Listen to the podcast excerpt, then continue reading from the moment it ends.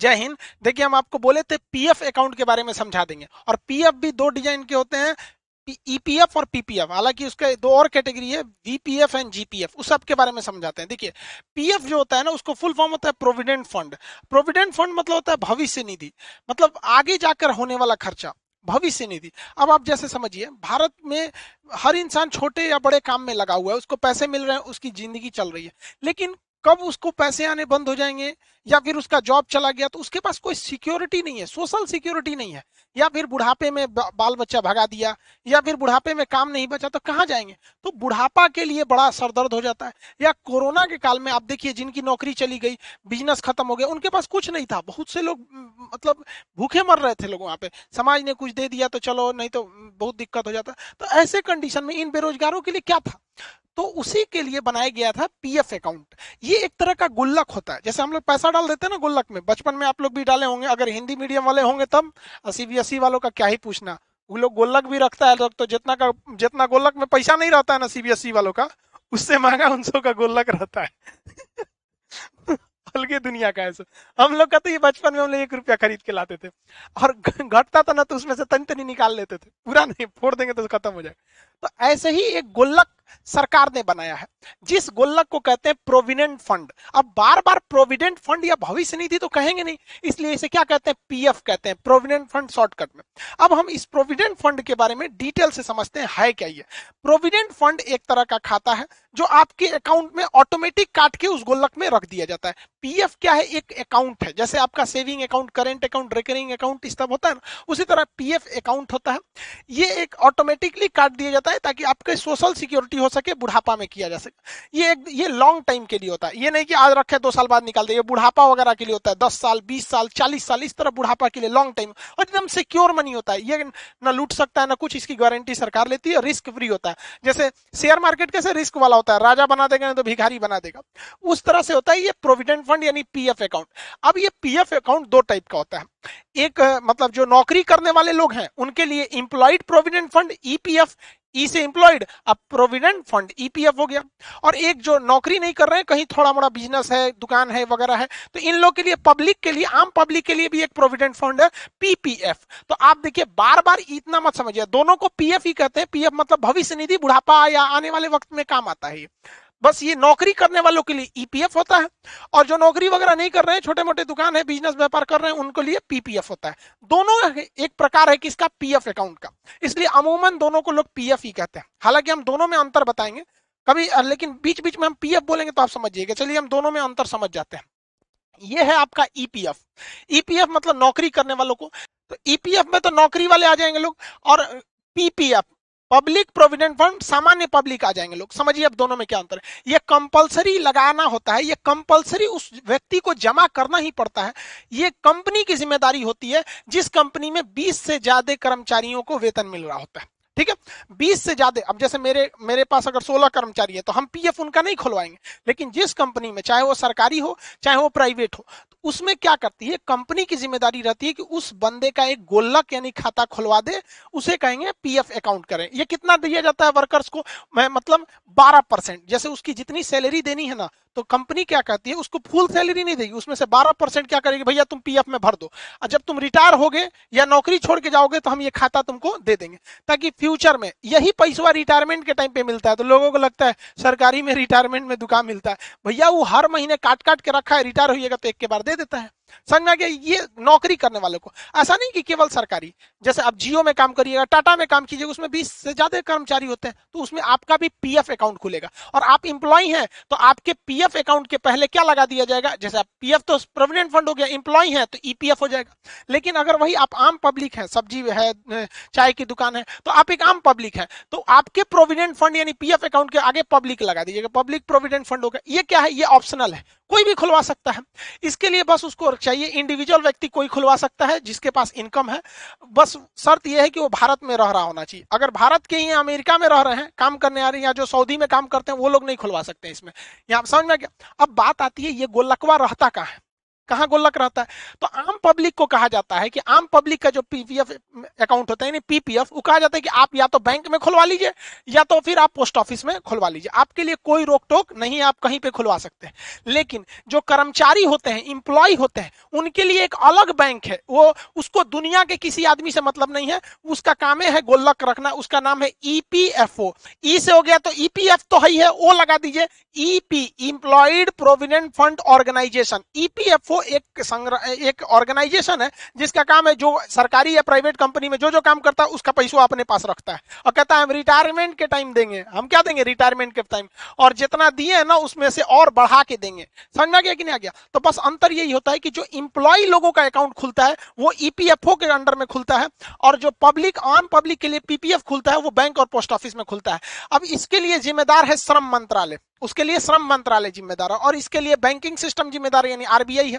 ये बारह परसेंट आपकी सैलरी से काट लिया जाता है, इसमें आप इसमें आपको तो सैलरी मिल ही नहीं रही है तो बारह परसेंट काटेगा क्या? अब आपका मन, आप हर महीने या हर साल आप पाँच सौ रुपया जमा कर दीजिए या पाँच सौ से डेढ़ लाख रुपया जमा कर सकते हैं। अब कोई सब्जी वाला है, अब वो सोचता है कि हमें एक और रुपया कर, मान के चलिए दो दो रुपया के हिसाब से सोच रहा है, साल भर में उसका भी लगभग सात सौ रुपया हो जाएगा। उस हिसाब से वो साल भर में पाँच सौ पाँच सौ से लेके डेढ़ लाख रुपया तक जमा कर सकता है। बशर्ते अंतर क्या है, इसे पोस्ट ऑफिस या बैंक में जाके जमा करना पड़ेगा। और इम्प्लॉय प्रोविडेंट फंड में क्या होता है, उसकी सैलरी से कंपनी खुद ही काट लेती है और कहती है कि देख तुमको एक लाख मान के चलो तुम्हारा पचास हजार सैलरी है तो बारह परसेंट हम तुम्हारे में से डाल दिए, किसमें, तुम्हारे ईपीएफओ के अकाउंट में, ईपीएफओ के अकाउंट में। समझ में आ गया कि नहीं आ गया? किसी को दिक्कत? इसमें जो ब्याज मिलता है वो आठ से नौ परसेंट ब्याज मिलता है, यानी जितना पैसा जमा किए जब आपको सरकार लौटाएगी, ईपीएफओ लौटाएगी तो आठ से नौ परसेंट ब्याज देगी। जबकि इसमें जो आम पब्लिक के लिए है, तो आम पब्लिक के लिए देख रहे हैं फिक्स भी नहीं है, कोई पाँच सौ दे रहा है, कोई डेढ़ लाख दे रहा है, तो इसमें थोड़ा ब्याज कम मिलता है, उससे एक परसेंट कम। इसमें सात से आठ परसेंट ब्याज मिलता है, जबकि इसमें आठ से नौ परसेंट ब्याज मिलता है। यानी ब्याज के हिसाब से देखिएगा तो इन दोनों के हिसाब से ये थोड़ा सा अच्छा ब्याज दे देता है, एक परसेंट ज्यादा दे देता है। और इन ब्याज की जो तुलना होती है प्रत्येक तिमाही होती है, हर तीन महीना पे ब्याज दर बढ़ाया घटाया जा सकता है। सरकार अगर ब्याज बढ़ा देती है तो आपको फायदा है, सरकार घटा देती है तो आपको घाटा हो जाता है। अगर सरकार कह दे कि हम दस परसेंट ब्याज देंगे तो आप ही के पास वहाँ पे ज्यादा ब्याज मिल जाता है। उसके बाद देखिए ये कब कंप्लीट होता है, तो ये इंप्लॉय लोगों के लिए है, ये वाला प्रोविडेंट फंड जो है भविष्य निधि इंप्लॉय के लिए है। तो कहा जाता है इसकी मेच्योरिटी यानी ये कब पूरा होगा, जब आप रिटायर यानी सेवानिवृत्त होंगे तब। अब ये तो बिजनेसमैन या छोटे मोटे व्यापारी के लिए था, ये लोग तो रिटायर होते नहीं है बेचारे, तो इनको कहा गया है देखिए आपका टोटल पैसा जो है वो पंद्रह साल बाद लौटाया जाएगा। तो आप कहेंगे काहे लौटा रहा है, तो सुनिए ध्यान से, आपका हर महीने जो बारह परसेंट ईपीएफ के रूप में यानी पीएफ अकाउंट में कट रहा था वो जब आप रिटायर होंगे ना तो उसमें नौ परसेंट आठ से नौ परसेंट ब्याज जोड़ के वही आपको दे दिया जाएगा। समझ में आ गया? उसी को कहा जाता है रिटायरमेंट के बाद भी सरकारी में पैसा मिलता है। इसमें भी है, आप पंद्रह साल तक जमा कीजिए और उसके बाद आपका जब पंद्रह साल बाद निकालिएगा तो आपको सात से आठ परसेंट जो उस समय का रेट रहेगा उस रेट से आपको पैसे मिल जाएंगे। अब आप एक बार में निकालिए या उसमें महीना महीना बनवा दीजिए, वैसे रिटायरमेंट के टाइम पे आप एक बार में पैसा निकालिए महीना महीना बनवा दीजिए। लेकिन मान के चलिए कि कोई व्यक्ति है, वो सरकारी कर्मचारी है या प्राइवेट कर्मचारी, मान के चलिए प्राइवेट है, तो प्राइवेट भी इंप्लॉय है तो उसका भी जो प्रोविडेंट फंड यानी पीएफ अकाउंट होगा वो तो इंप्लॉय है तो ईपीएफ ही होगा। अब उसको बीच में पार्शियल विड्रॉल करना है, बीच में पैसा निकालना है, उसको रिटायरमेंट तक नहीं रखना है, तब तो कम से कम पाँच साल बाद वो पार्शियल विड्रॉल कर सकता है, कम से कम पाँच साल रखेगा। कब? एक कंडीशन है, उसके यहाँ शादी ब्याह पड़ गई बेटा बेटी का, या उसको दवा में इमरजेंसी आ गया, एजुकेशन के लिए लेना है, बेटा बेटी को पढ़ाना है, कहना है कि भैया इस सैलरी से नहीं हो रहा है हमारा है थोड़ा सा दे दीजिए, लड़का का फीस जमा करना है, तो शादी, मेडिकल, एजुकेशन या इमरजेंसी में आप पाँच साल बाद कुछ पैसा निकाल सकते हैं, पार्शियल विड्रॉल, ही ना कि पूरा निकाल लेंगे। इसमें भी सेम कंडीशन है, पाँच साल बाद पार्शियल विड्रॉल कर सकते हैं। कितना अच्छा है, जैसे आप भी गोल्लक रखते हैं तो जब देखते हैं कि कुछ नहीं हो रहा तो पार्शियल विड्रॉल कर देते हैं, कुछ शिक्षा उच्चा डाल के इसे निकाल लेता है, एक दो रुपया आदमी बचपन में निकाल लेता था। तो इसमें दोनों सेम होते हैं सब। इसकी सबसे बड़ी खासियत होती है इन दोनों की, ये दोनों की दोनों डेफ्ट लाइबिलिटी जीरो होती है। जैसे मान के चलिए कि मेरे पीएफ अकाउंट में यानी प्रोविडेंट फंड, अब वो पीएफ अकाउंट दो दोनों टाइप के हो सकते हैं, या अगर हम इंप्लॉय हैं तो ईपीएफ और नॉर्मल पब्लिक है तो पीपीएफ, तो दोनों तो प्रोविडेंट फंड ही है ना पीएफ। मेरे पीएफ में चार लाख रुपया है सपोज, और हम बैंक से कर्जा लिए हैं पांच लाख रुपया, और हमारा ना खेत है ना घर है ना कुछ है। अब बैंक कहेगा ए हमरा पांच लाख दो, हम कहेंगे कुछ नहीं है, तो बैंक कहेगा पीएफ अकाउंट में चार लाख है हम पीएफ से निकाल लेंगे। तो सरकार कहती है खबरदार, पीएफ अकाउंट की लायबिलिटी जीरो होती है, डेट लायबिलिटी जीरो होती है। हम करोड़ों भी कर्जा कर्जा ले सकते हैं, लेकिन उस कर्जे की भरपाई मेरे पीएफ अकाउंट से कोई नहीं काट सकता है। ये इसीलिए इसे कहा जाता है सबसे सिक्योर अकाउंट होता है, कोई काट ही नहीं सकता आपका यहाँ पे। दूसरा ये ईईई एग्जेम्प्ट एग्जेम्प्ट एग्जेम्प्ट, यानी इस पैसे पर ब्याज भी नहीं मिलता है। जैसे सरकार को टैक्स नहीं मिलता, ब्याज का दिए टैक्स नहीं होता है, टैक्स फ्री होता है। जैसे हम बुढ़ापा में रिटायर हुए, हमको दस लाख रुपया पेंशन मिल गया, तो दस लाख रुपया सरकार भागो यहाँ पे, सच इतना यहाँ पे टैक्स लेने आओगे। एग्जेम्प्ट एग्जेम्प्ट एग्जेम्प्ट टैक्स नहीं होता है, तो इसकी एक और फायदे होती है, रिस्क फ्री भी है और सिक्योर भी है, टैक्स भी नहीं देना होता। अब ये जो पीएफ अकाउंट होता है, प्रोविडेंट फंड, चाहे वो इंप्लॉय का प्रोविडेंट फंड हो या आम पब्लिक का प्रोविडेंट फंड हो, यानी पीपीएफ हो या ईपीएफ हो, ये एक इंसान का एक ही खुलता है। जैसे पैन कार्ड, आपका पैन कार्ड एक ही बनता है, परमानेंट अकाउंट नंबर आपका एक ही खुलता है। अब आप कहेंगे कि सर मान के चलिए कोई आदमी टाटा कंपनी में काम कर रहा था, तो उसका कंपनी में काम कर रहा है यानी ईपीएफ अकाउंट होगा, वो टाटा को छोड़ के महिंद्रा में जाएगा तब कोई दिक्कत नहीं है। ईपीएफओ जो डिपार्टमेंट है कहती है कि उसका जो अकाउंट है ना जिसमें बारह परसेंट टाटा डाल रहा था, टाटा छोड़ दिया ना, कोई दिक्कत नहीं, इसी अकाउंट में महिंद्रा डाल देगा। कल को महिंद्रा छोड़ के जियो में काम करने लगा, कोई बात नहीं, जियो इसमें डाल देगा। यानी एक व्यक्ति का पीएफ अकाउंट चाहे वो ईपीएफ हो या पीपीएफ हो, लाइफ में एक ही खुलता है, दोबारा दूसरा नहीं खुलता है। जैसे आप यूट्यूब पर एडसेंस एक नाम से एक ही बनता है, उसी उससे ही ऐड का पैसे उसमें आते हैं सब, तो ये एक इंसान का एक ही बनता है, इसमें कोई दिक्कत नहीं होता है। वन पर्सन वन अकाउंट होता है, जैसे एडसेंस वगैरह की होती है। इसमें आप समझ में आ गए कि नहीं, इसमें कितना जमा करना होता है, बारह परसेंट, इसमें पांच सौ से लेके डेढ़ लाख। तो आप समझ गए पीएफ अकाउंट। अब इसी पीएफ को लोग, इम्प्लॉय है तो कहता है हमारा ईपीएफ है, और नॉर्मल आदमी है पब्लिक है तो कहता है पीपीएफ है। यहाँ पे दोनों में कोई खास का अंतर नहीं है। लेकिन समझिए कुछ इंसान ऐसे होते हैं जिनका खेत भी है, कहीं पे बिजनेस उजनेस खेती चल रहा है, अच्छा खासा लाखों रुपए खेती से आ रहा है, तो कहता है कि यार हम अपनी सैलरी से बुढ़ापा के लिए महज बारह परसेंट कटवा रहे हैं, हम चाहते हैं कि बारह परसेंट से ज्यादा कटवा दे, पचास परसेंट कटवा दे। तो सरकार कहेगी ना हमरा बारह परसेंट कटबे करेंगे, हमरा इम्प्लॉय का हम कितना काटते हैं, बारह परसेंट ही काटते हैं। हम पीएफ के अकाउंट में जो इम्प्लॉय है उसका हम कितना काटते हैं, बारह परसेंट काटते हैं।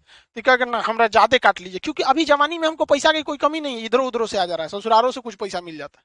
तब इसके लिए कहा गया है कि अगर गवर्नमेंट इम्प्लॉय है, कौन है, गवर्नमेंट इम्प्लॉय, और वह गवर्नमेंट इम्प्लॉय कहता है कि हमको ज्यादा पैसा कटवाना है, हमको क्या कटवाना है, ज्यादा पैसा कटवाना है, तो सरकारी इंसान जब कभी भी कहता है कि नहीं हमारा जो बारह परसेंट का लिमिट है इससे हम ज्यादा पैसा रखना चाहते हैं ताकि हमको बुढ़ापा में ज्यादा मिले, तो ऐसे प्रोविडेंट फंड को, ऐसे भविष्य निधि को हम जनरल प्रोविडेंट फंड कहते हैं, जीपीएफ कहते हैं। ये केवल सरकारी इंप्लॉय ही इसको कर सकते हैं। तो जीपीएफ वही खुलवा सकता है ना जिसका पहले से ईपीएफ यानी इंप्लॉयड प्रोविडेंट फंड हो। अब मान के चलिए कोई टाटा में काम कर रहा है, कोई रिलायंस में काम कर रहा है, कोई महिंद्रा कंपनी में काम कर रहा है, तो वो कंपनी भी अपने कर्मचारियों के लिए क्या करती है, ये कंपनी भी अपने कर्मचारियों के भविष्य के लिए इंप्लॉयड प्रोविडेंट फंड दे रही होती है। तो ये कंपनी वाले भी, प्राइवेट कंपनी के कर्मचारी भी अगर कहते हैं कि नहीं हमें जवानी से ज्यादा बुढ़ापे में पैसा की जरूरत है, हम भी अपने बारह परसेंट वाले लिमिट से बढ़वाना चाहते हैं, तो उनके प्रोविडेंट फंड यानी उनके भविष्य निधि को कहते हैं वॉलेंट्री प्रोविडेंट फंड। वो अपने मर्जी से ज्यादा देना चाहता है, वॉलेंट्री प्रोविडेंट फंड। तो जब कभी भी आप लिमिट क्रॉस करते हैं तो ये क्रॉस द लिमिट को दिखाता है कि जो बारह परसेंट का लिमिट है, अगर कोई सरकारी कर्मचारी अपना ईपीएफ अकाउंट यानी जो उसका ईपीएफ है, इंप्लॉयड प्रोविडेंट फंड, अगर वो बारह परसेंट से ज्यादा दे रहा है, सरकारी है तो जीपीएफ, बारह परसेंट से ज्यादा दे रहा है तो इसे वीपीएफ होता है। ये नॉर्मली हम आपको बता रहे हैं।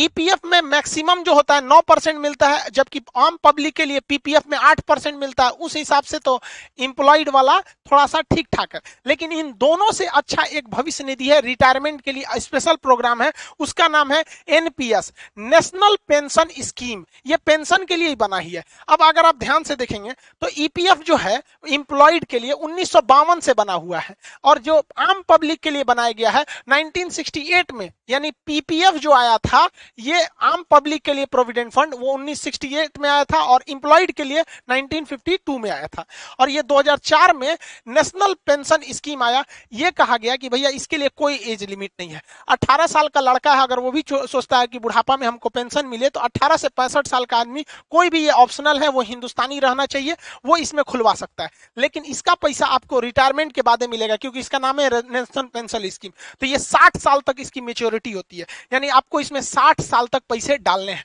अब इसमें भी आप पार्शियल विड्रॉल कर सकते हैं, पांच साल बाद शादी पड़ गया, बाल बच्चों का इमरजेंसी आ गया, एजुकेशन में डालना है तो आप पार्शियल विड्रॉल कर सकते हैं। लेकिन सबसे मुश्किल पैसा निकालना है तो इसी में है, इसकी लिक्विडिटी एकदम लो होती है, ये आपको जल्दी पैसा निकालने नहीं देता है सब। जबकि देखिए अगर आप पीपीएफ देखिएगा या ईपीएफ देखिएगा, यानी इन दोनों प्रोविडेंट फंड में तो पार्शियल विड्रॉल थोड़ा इजी था, लेकिन इसमें पार्शियल विड्रॉल बहुत ही टफ होता है। क्यों टफ होता है? क्योंकि जब आप कभी भी इसमें पैसा डालते हैं ना तो कंपनी क्या करती है, आपके पैसे को थोड़ा सा म्यूचुअल फंड में इन्वेस्ट कर देती है और कुछ बॉन्ड में इन्वेस्ट कर देती है, तो कंपनी कमाती है और आपको ज्यादा पैसा दे देती है।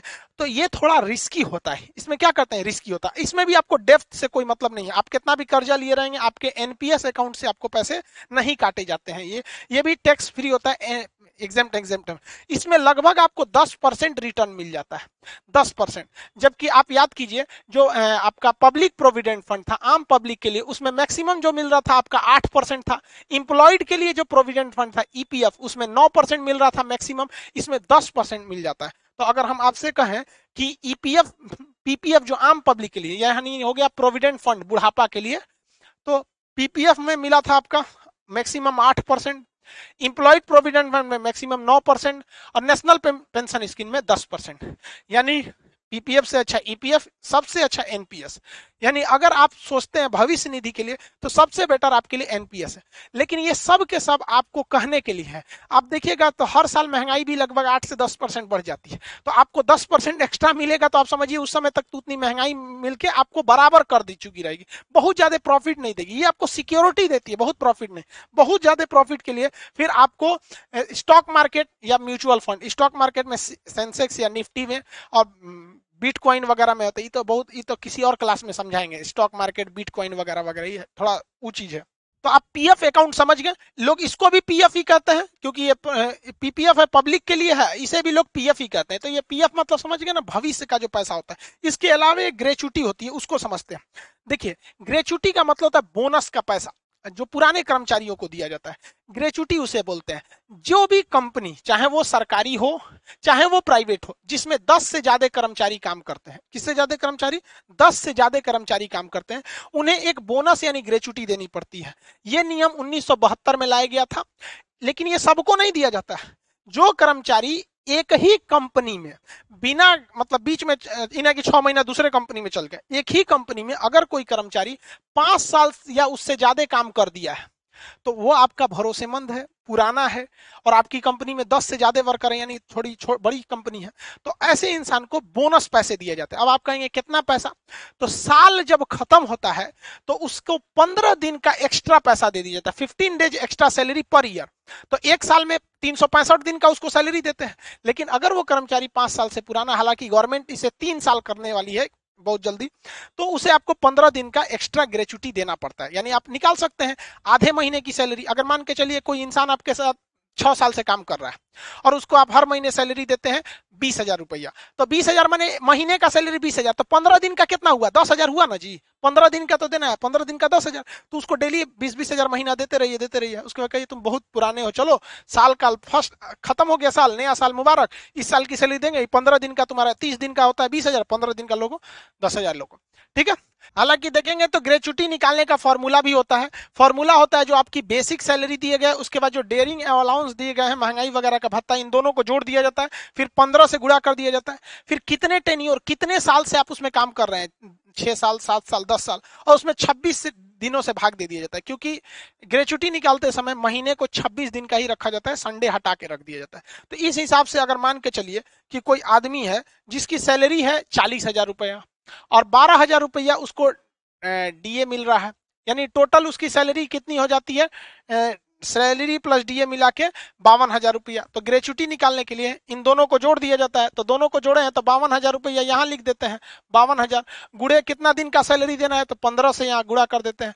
मान के चलिए यह व्यक्ति दस सालों से काम कर रहा है, इसका टेन्योर यहाँ कितना लिख देते हैं दस साल, बटा कितना से भाग देना है छब्बीस से। जब आप छब्बीस से भाग देंगे तो छब्बीस दूनी बावन, यहाँ हो जाएगा दो हजार, यहाँ कितना हो जाएगा दो हजार बस यहाँ। तो इस तरह देख रहे हैं आप, इसका दस साल का टोटल ग्रेच्युटी आ रही है तीन लाख रुपए। तो हर साल का दस साल का ना जी, हम तो यहाँ दस साल निकाल दिए ना टोटल टेन्योर का, कि दस सालों में इसे ग्रेच्युटी के रूप में तीन लाख, तो हर साल इसे ग्रेच्युटी कितनी मिलेगी, तो दस साल का तीन लाख है तो हर साल का तीस हजार रुपया, तो इस प्रकार इसे ग्रेच्युटी मिलेगी। तो ये एक प्रकार का क्या चीज है, बोनस होता है। बैंकिंग में अभी अगला टर्म जो आपको बताएंगे N E F T, R T G S और आई एम पी एस, और उसके सबके ऊपर ही आ गया है यू पी आई, और सबके ऊपर बाप बैठा है एन पी सी आई, ये अम्ब्रेला है। इसके इसके बारे में आप नेक्स्ट वीडियो में समझाएंगे। आई होप आप P P F account, P F वगैरह समझ गए होंगे। मिलेंगे नेक्स्ट क्लास में। जय हिंद।